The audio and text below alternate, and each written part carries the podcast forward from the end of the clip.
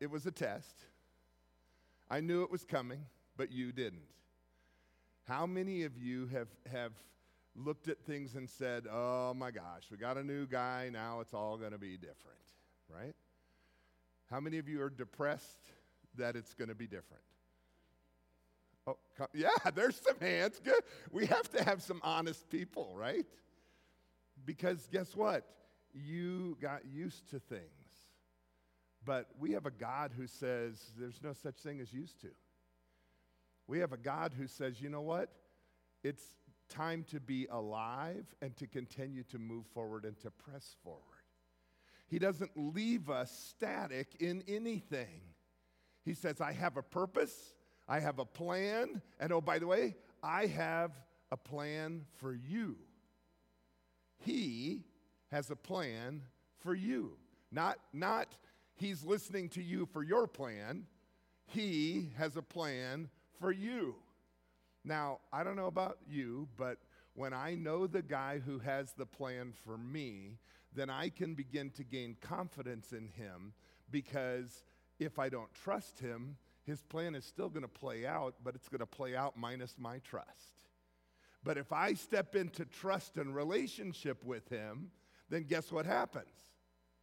Oh, hey, I got a guy who knows the, knows the plan for me and I can trust him with my life.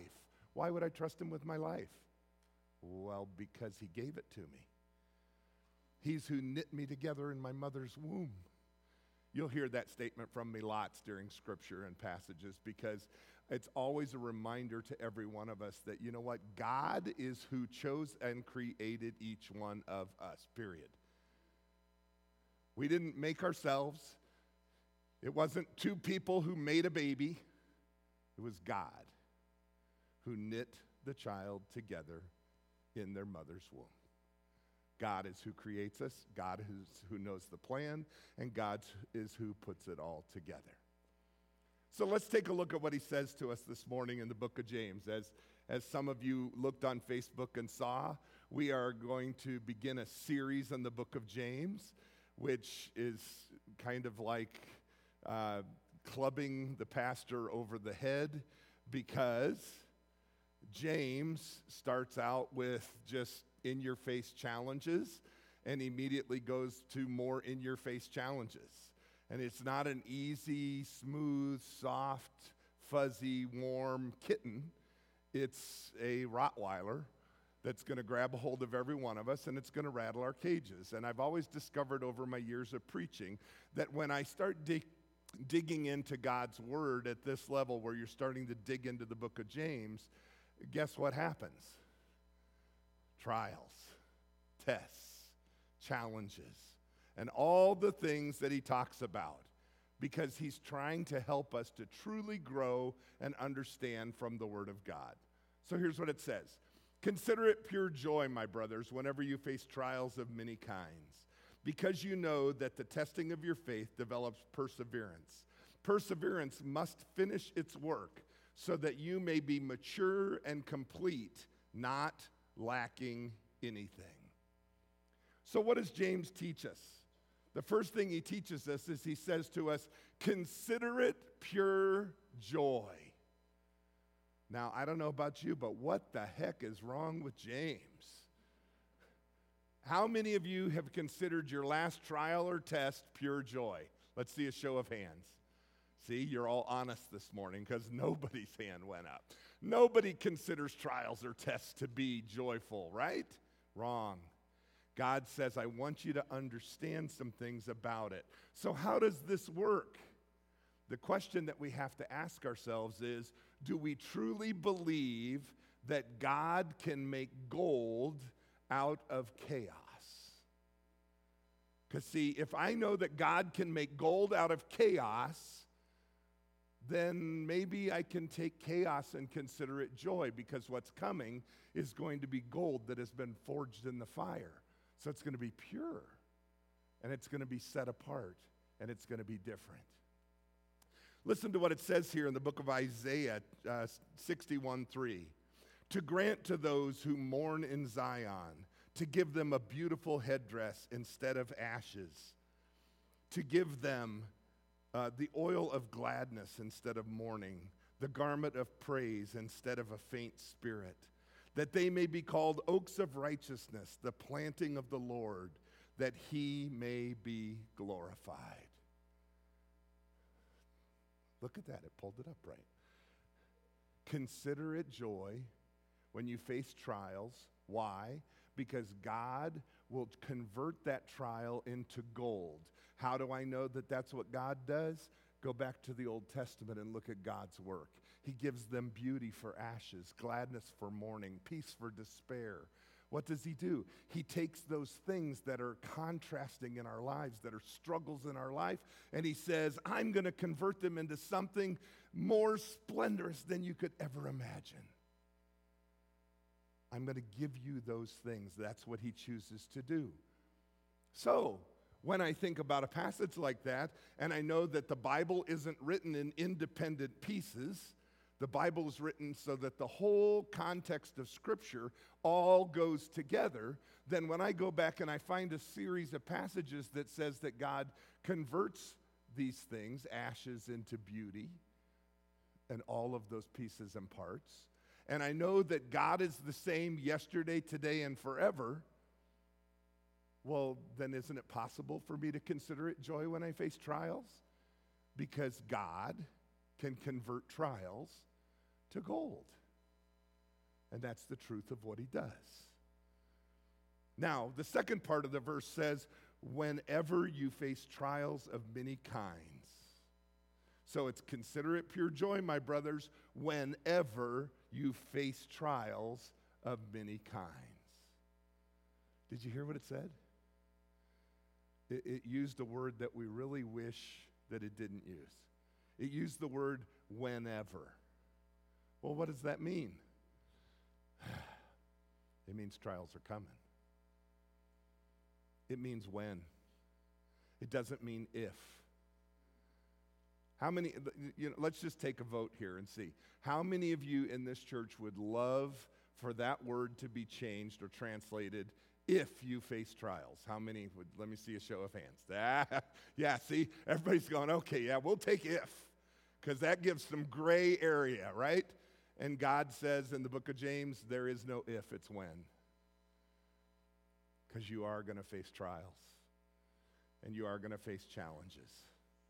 You see, the reason we know we're going to face trials and challenges is that we live in a world that is ruled and controlled by the evil one, by Satan himself. We live in a world where it is not our home. Our home as believers in Jesus Christ is in heaven. Our, our place of dwelling here is a place where we have to be about our Father's work. Why? Because the people who aren't hearing the truth of who Jesus Christ is are dying and going to hell. Why are they doing that? Because it is a world that is ruled by the King of hell himself. It says this in 2 Corinthians 4 4. In their case, the God of this world has blinded the minds of unbelievers to keep them from seeing the light of the gospel of the glory of Christ, who is the image of God. Once again, it's the concept of putting all of Scripture together in order to really understand what's going on here. This says very clearly Satan is the one who has dominion. He's not the power, but he has dominion. He's been given this place. He's been given this place.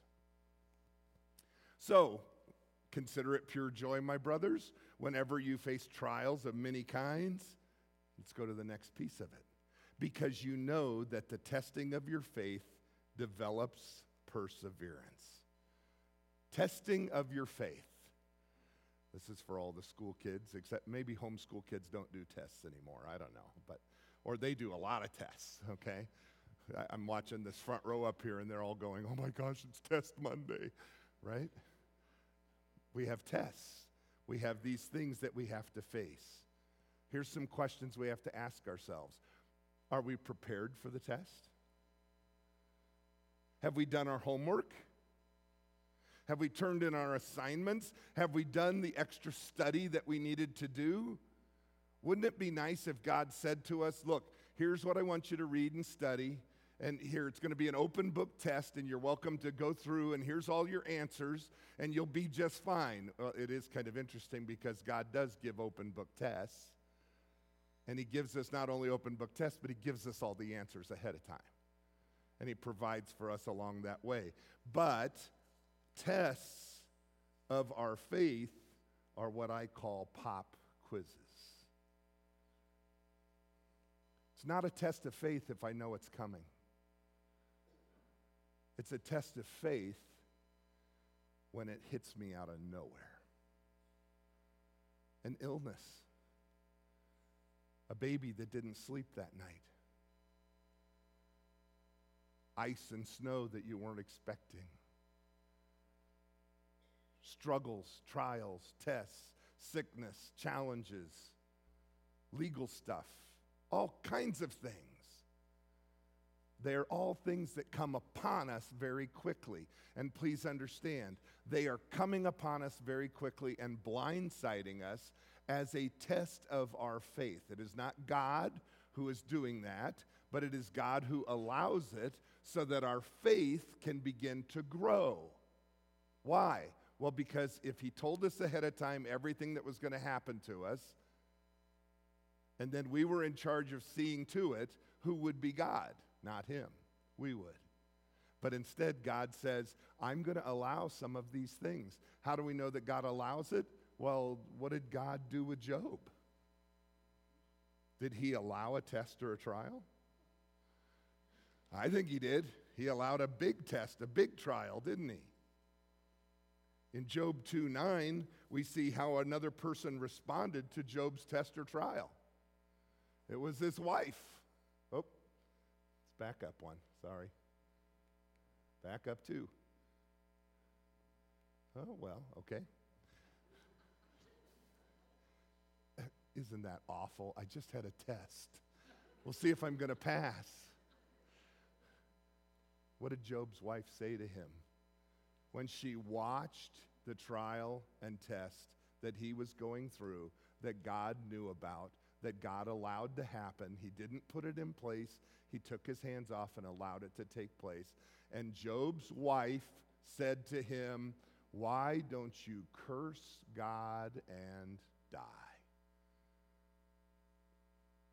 Have you ever been in a trial or a test where the people around you are so exhausted and so tired? and so overwhelmed by everything that's around them that they just as soon you depart? See, we, we can get mad at Job's wife. It's real easy. We look at that and go, oh, what a horrible person. But that's because we forgot what we did yesterday. Because you know what? When you come to that point of frustration with somebody that you just wish they'd go away, you're no different than she was. You have done exactly the same thing. You are making exactly the same statement. You are putting yourself in a position where you, watching this trial or test, are taking yourself as the most important. You see, she was tired. She didn't want to have to deal with this anymore. She didn't want all this mess that was going on around him. She didn't want to lose everything. She didn't want to, and guess what was happening? She was focused on who? Herself. Who was Job focused on the whole time? God. That's why he responds differently to the trial and to the challenge. So let's look at another example. This is an example of the Lord knowing what's coming, but he also knows how we're going to respond. And that's when we deal with Peter. Peter says to him, Hey, I'm ready to do this. And, and here's what God says Simon, Simon, Peter, Peter, Satan has asked to sift you as wheat. But I have prayed for you that your faith may not fail. And when you have turned back, strengthen your brothers. But Peter replied, Lord, I'm ready to go with you to prison, even to death. And Jesus answered, I tell you, Peter, before the rooster crows today, you will deny three times that you even know me. Trial, test. Peter thinks, I, I got this. I, I'm going to stand with you. Have you ever had a person come alongside you in a trial or a test and say, I'm walking through this with you? We will go all the way through it. I don't care what I have to suffer.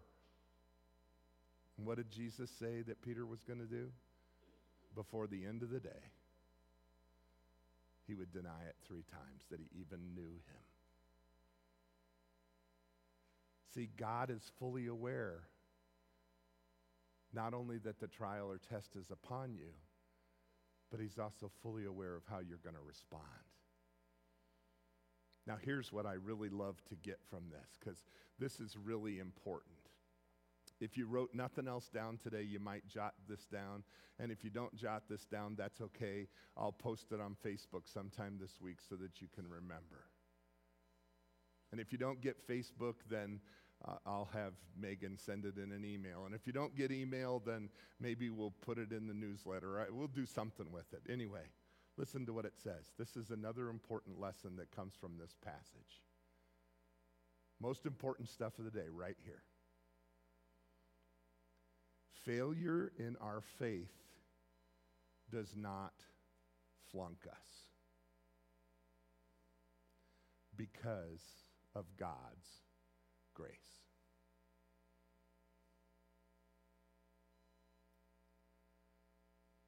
You ever felt like you failed? You ever felt like not only a failure, but you flunked?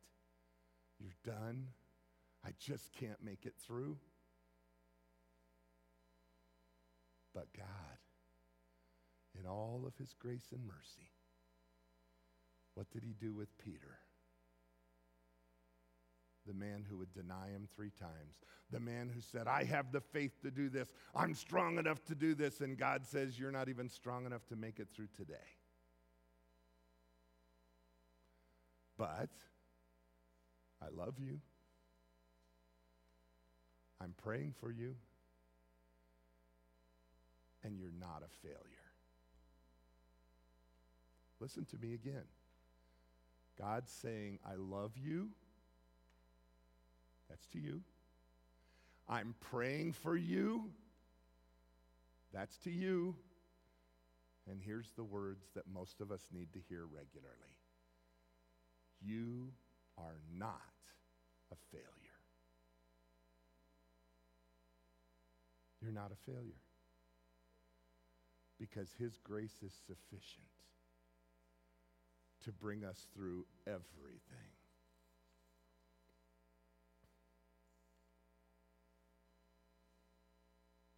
The last example I'll give is an example of Philip, and it's in the book of John. And here's what it says. When Jesus looked up and saw a great crowd coming towards him, he said to Philip, Where shall we buy bread for these people to eat?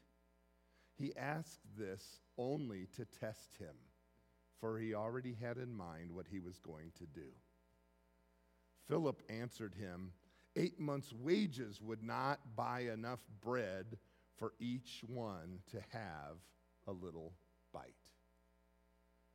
See, God not only knew, but God was putting it out there. He knew how he was going to respond, but he wanted to see and to grow him. This was a way that he could show him how powerful he was. God was demonstrating how powerful he was. Jesus Christ was pointing out to Philip, I am who they say I am, and I have the capability of doing something that is beyond your wildest imagination.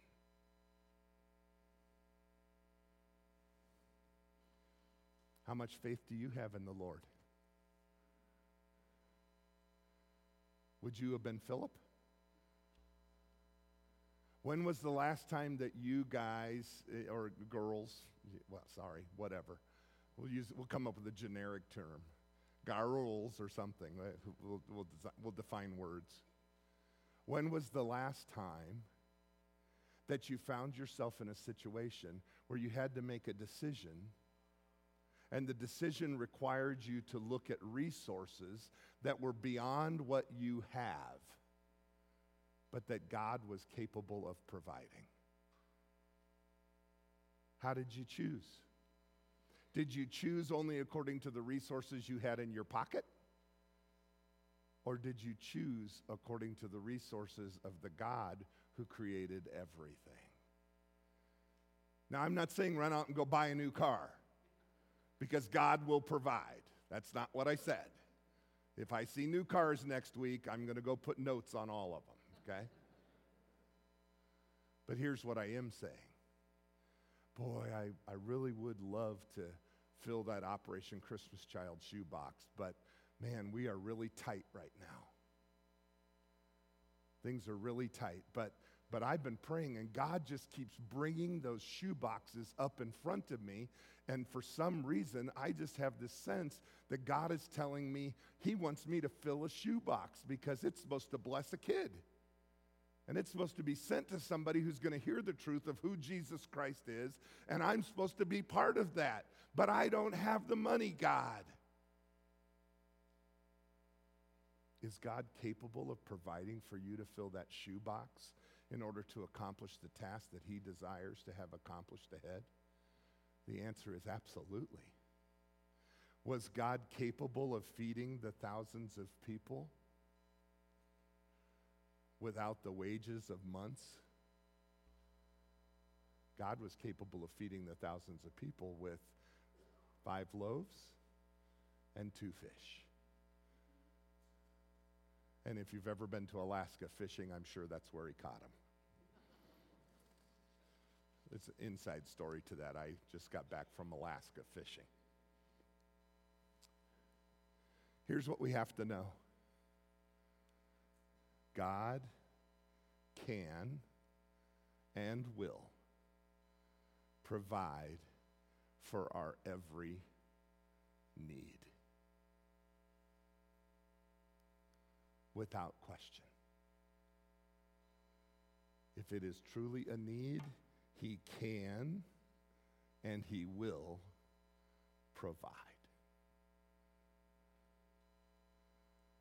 Will you trust Him? Are you going to let Him make beauty out of ashes? Gladness out of mourning? Peace out of despair?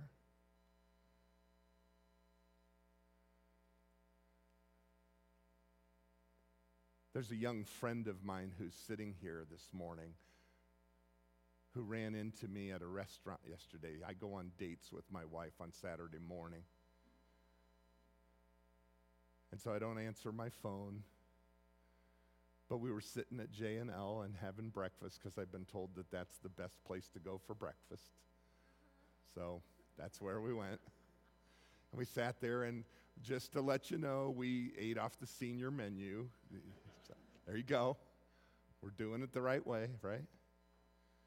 And all of a sudden, this guy's standing next to my table, and this guy reaches down and he throws his arms around me and he gives me this big hug. And it's a young man that I know has faced trials of many kinds. And he has been through the mud.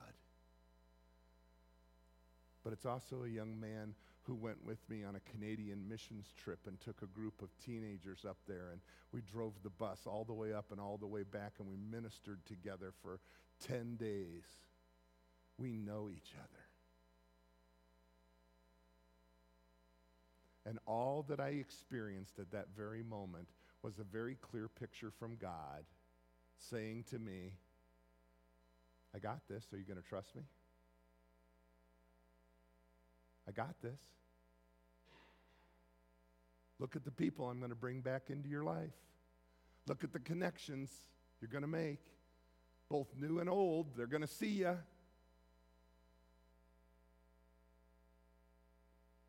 Are you going to trust me to be able to accomplish what it is that I have set before you to accomplish. And here's what he has already accomplished. He's sitting here today. Isn't that, isn't that wonderful? Look at what God does. Look at what God does. Now, I'll let him know afterwards, since he's a younger generational guy and he tends to rock out a lot more, that he'll probably like second service music better than first, but that's okay. The concept is the same. And the truth is, God put on his heart to risk coming to a place that he had not ever been. Why?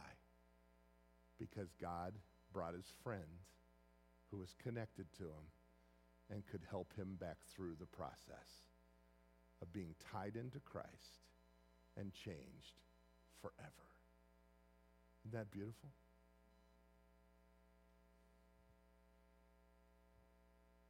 He did the same thing for us.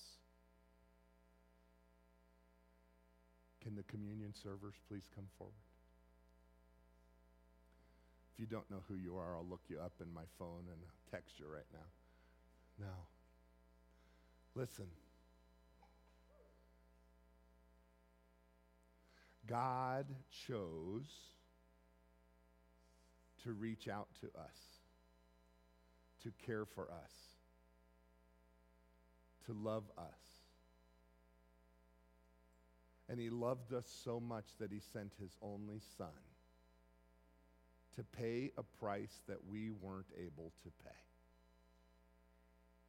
They had established in the Old Testament all of these opportunities for people to have their sins blanketed over. Thank you for filling that for me.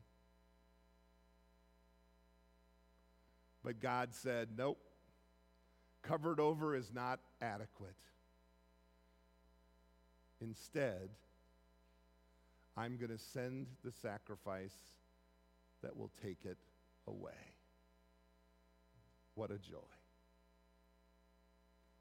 What a joy.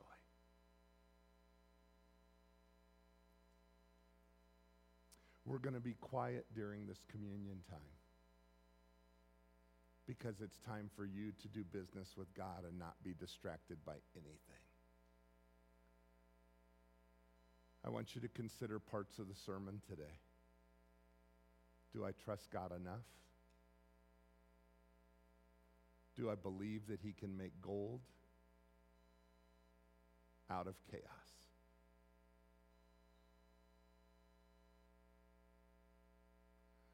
And after you have the elements and you're seated, then I'll share a short message and we'll partake together.